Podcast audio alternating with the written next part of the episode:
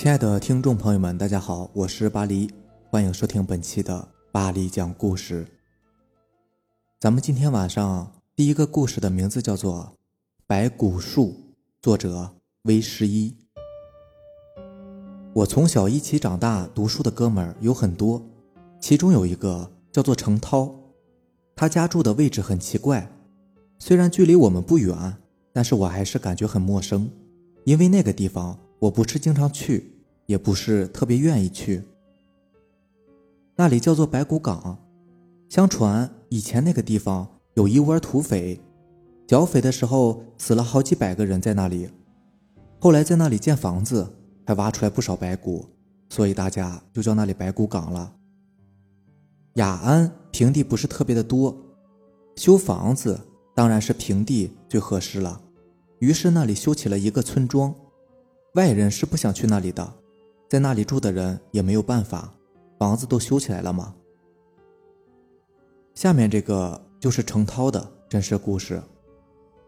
那天一起放学，我们几个好哥们儿走在回家的路上，程涛说他感觉自己的身体有些不对劲儿，于是就不跟我们去沿途的小卖铺里面买东西吃了，一个人先回家。这小子平时毛病就多，我们也没有太在意，我们还是和往常一样跑进了小卖铺里面买东西，然后坐在外面聊天。程涛离开后一个人走在回家的路上，这时候路上的人不是特别的多，周围还有一些坟，光是看着就给人一种不太好的感觉。突然一条蛇从草里边窜了出来，这一下吓得程涛差点坐在地上。程涛继续地往前走着，很快就路过了我们家，朝着白骨港走去。在去白骨港的路上，大路没有了，只有乡间小路，而且周围的坟墓是越来越多。虽然说气氛很诡异，但毕竟程涛也是在这里住了十几年的人了。然而今天，程涛却是越来越感觉不对劲儿，在和我们在一起的时候，就像是有个声音在告诉他快点回家一样，可是现在他却感觉怎么走也走不到家。现在的他已经是大汗淋漓，可是却还是看不到白骨港的村子，周围也是一个人都没有。平时这段路只要走十几分钟就可以了，可是今天他感觉自己好像走了快一个小时了，始终还在这里徘徊着，找不到前方的路。程涛觉得不对劲儿，开始跑了起来，一路的狂奔，他都感觉自己带起的风能够把旁边的草给吹倒了，可是还是没有跑到家。忽然间他看到前面有建筑物，这里是戴家山，他不知不觉居然跑到了戴家山。要知道戴家山和他家的方向那可是两个方向啊。程涛有些诧异，又往回跑，跑了一个多小时，我们正好看到满身大汗的他。哎，你干嘛呢？我拦住了他问。他看了我们一眼，一脸的惊恐，然后转身又开始跑。我们赶紧拦住了他，并且把他带到了我的家里面。我爷爷一看就知道他遇到了鬼打墙，马上就给他父母打了电话，然后拉着我们在我家客厅里给我们讲起了关于白骨港的故事。其实白骨港真名不叫白骨港，而是叫做白果港，因为那里有一棵很大的千年白果树，所以就得了那个名字。其实那里是剿过匪，但是白骨这个名字并不是因为死了几百个人就这么叫的。我有些疑惑地问我爷爷，那现在的白果树呢？我爷爷想了想，然后说，早就已经被砍掉了，如果他不被砍掉，相信现在程涛他们那个地方也就不会叫白骨港了。我们都有些诧异，改名字和砍树有什么关系呢？我爷爷接着说，当时你祖祖都还小，这也是他告诉我的故事。当时有人花一千个大洋要买这棵树，村民见钱眼开，于是拿着斧头和锯子就去砍树了。只砍了一刀，就给所有人都吓到了，白果树居然流血了。要知道，只有成精的树才会流血啊，所以不少人就收拾东西回家了。鬼神的事情不好说，谁也不敢去碰。可是要买那棵树的人很有钱，直接就去买通了那些土匪。土匪当然是要钱不要命的，拿着家伙事就去砍树了。说来也奇怪，砍了好几天也没有把那棵树给砍倒，就连树皮都没有被砍破。所有人都知道这树肯定是成精了，但是那些土匪又不敢不听他们老大的话，只能是硬着头皮继续砍。就在这个时候，那个有钱人找了一个道士，说是可以制服那个树妖，让砍树变得更简单。道士搞了很多张很大的符贴在树上，果然从那以后砍树就变得非常容易。那棵十一二个人才能够抱完的白果树，还不到两天的功夫就给砍倒了。树倒地的时候就像是地震了一样，隔了非常远都能感觉到地裂山崩的感觉啊。不少人已经知道要出事了，这种树开始没害过人，证明它是得道修炼，现在把它给砍倒了，破坏了它的修炼，他肯定是要出来报复那些人的。就在树砍倒的当天晚上，山贼和那个有钱人在山寨里面庆祝着，白果树就放在外面。他们似乎一点都不担心白果树的报复，也许是太相信那个道士了吧。可就在快要十二点的时候，一声爆炸声传来，只见是那棵白果树直接给站了起来，就像是人一样，张着大口开始一口一口地吃着山贼。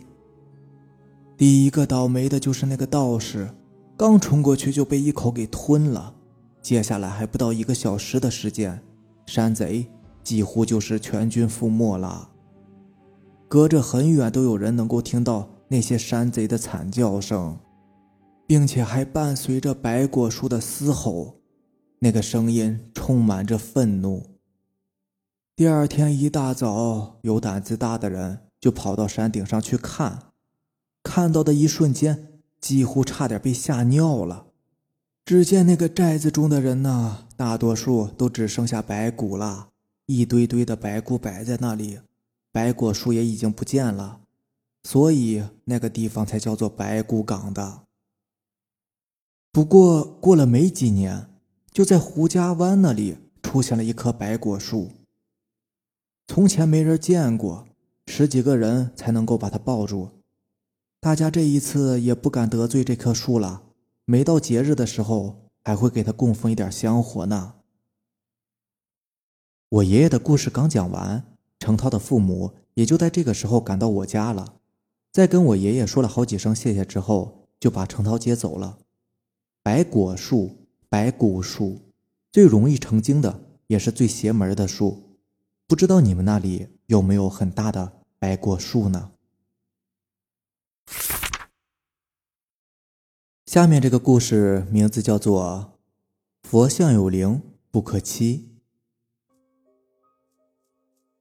我们那边山中有一座庵堂，十里八村的人每年都会不辞辛苦的来庵堂烧香拜佛。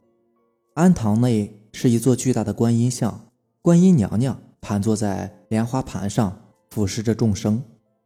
老人们说，这庵堂里的观音可灵嘞。庵堂后面是一片平原，平原上有着肥沃的青草。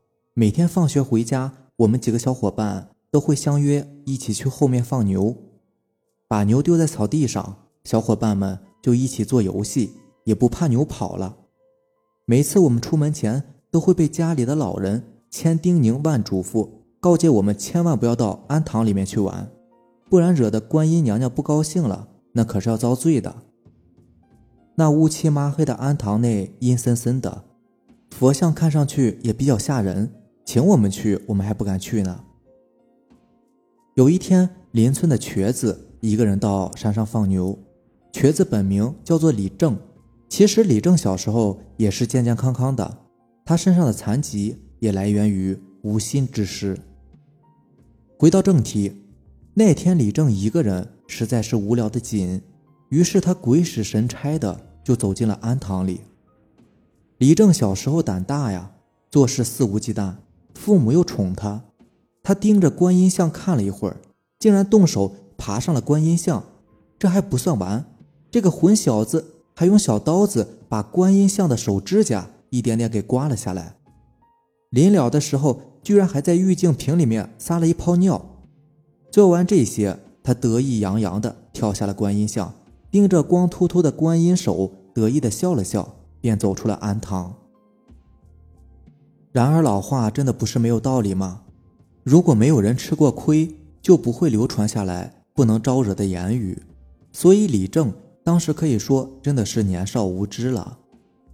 到了晚上，李正做了一个很奇怪的梦，他梦到一座巨大的观音像就立在他面前，观音愤怒地盯着自己，一只手上的指甲被刮得稀烂稀烂的。瘸子吓了一跳，因为他看出来了，这就是他下午放牛时候干的。而就在这个时候，他发现自己的双手的指甲开始慢慢的脱落，手指慢慢的腐烂。李正惊恐地看着自己的手指一点点的腐烂掉，他腾的一下从床上蹦了起来，慌忙地摸了摸自己的手指，发现完好无损，不由得松了一口气。第二天，李正就卧床不起了，浑身无力，吃东西吃啥吐啥，家里人跑遍了镇上县城的医院都没有个结果，于是大家纷纷说是不是中邪了。在没有办法的情况下，瘸子的父母信了迷信，经过大家介绍，从山中请来一位老婆婆。老婆婆一进屋子，面色唰的一下阴沉下来，在屋子当中左看右看，最后神神叨叨了一番，旁人也看不懂。最后那个老婆婆睁开眼睛，对着瘸子的父母说道：“你这个娃儿怕是做了什么缺德丧良的事情喽，要让解决的话，只有等他醒来，看看具体是做了什么事情才好办。”老婆婆摇了摇头，走出了屋子。情况恶化，李正的大腿上长出了一个脓包，脓包逐渐腐烂。瘸子醒了过来，发现脚痒，就去用手抓，结果一抓一大把烂肉被抓了下来。李正惊恐地哭出了声。李正的家人听到哭声，赶忙跑到房中。李正他妈一看到李正的腿，差点没给昏过去。他老爸也是一阵心颤，他颤抖地来到李正跟前，想起老婆婆的话，于是便问李正这些天是不是做了什么。李正几乎想也没想，就把他那天放牛干的荒唐事一五一十地说了出来。他爸一听，抡起大嘴巴子就要呼上去，他老妈赶紧拉了下来。知道了是什么原因，那自然就好办了。你们首先去庙里给观音娘娘赔罪，记住要心诚，三步一跪，恳请观音娘娘的原谅，然后再为观音娘娘重塑金身。还有玉净瓶中的尿液搅拌被刮下来的泥灰给你儿子喝了。如果之后情况不再恶化的话，那么证明神灵已经宽恕了你们，之后就没有事了。之后李正父母照着老婆婆的话，诚心的三步一跪，叩首到观音庙前，焚纸烧香，又花钱为观音娘娘重塑了金身，最后把玉净瓶中的尿液搅拌地上脱落的灰给李正喝了下去。后来情况就真的不再继续恶化了，只是已经腐烂的那条腿终究是无力回天。后来在这拜佛的道上多了一位拄着拐杖的瘸子，人们后来还纷纷议论说，这还好观音娘娘慈悲为怀，如果招了阎王爷，那可就不得了喽。佛像有灵不可欺，老话有言不可忘，不听老人言，吃亏在眼前，切记切记。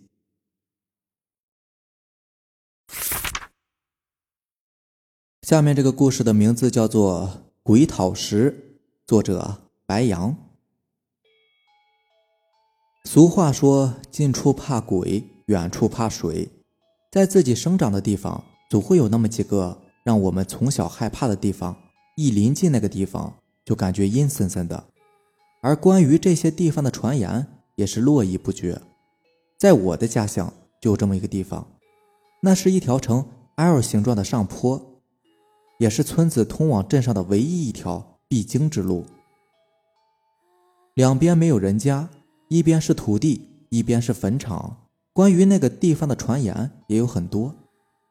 传言说，镇上的一个人一天到我们村朋友家吃饭，吃吃喝喝下来也比较晚了，朋友留他在家过夜，说是这么晚了回去不好，容易招惹脏东西。但是那个人执意要回去，还说他朋友迷信。朋友见阻拦不住，也只好由他去了。反正关于那些零碎的传言，毕竟没有人证实过嘛。于是那个人告别了朋友，骑上了摩托车，便朝着镇上驶去。一路上哼哼唱唱的，就来到了这条坡上。这个时候，突然平静的夜刮起了一阵怪风。那个人缩了缩脖子，等车子到了中间那个转弯点的时候，那个人突然感觉有什么东西在挠自己的裤脚。他低头一看，不知道什么时候，一只硕大的大公鸡正在抓自己的脚。那个人大惊，朝着大公鸡大声地喝喊。说来也怪，他一声喝，那大公鸡就不见了。经过这么一下，醉意一下子醒了不少，慢慢的也想起关于这条坡的一些事。那人也有些害怕了，于是就加速朝着家里赶去。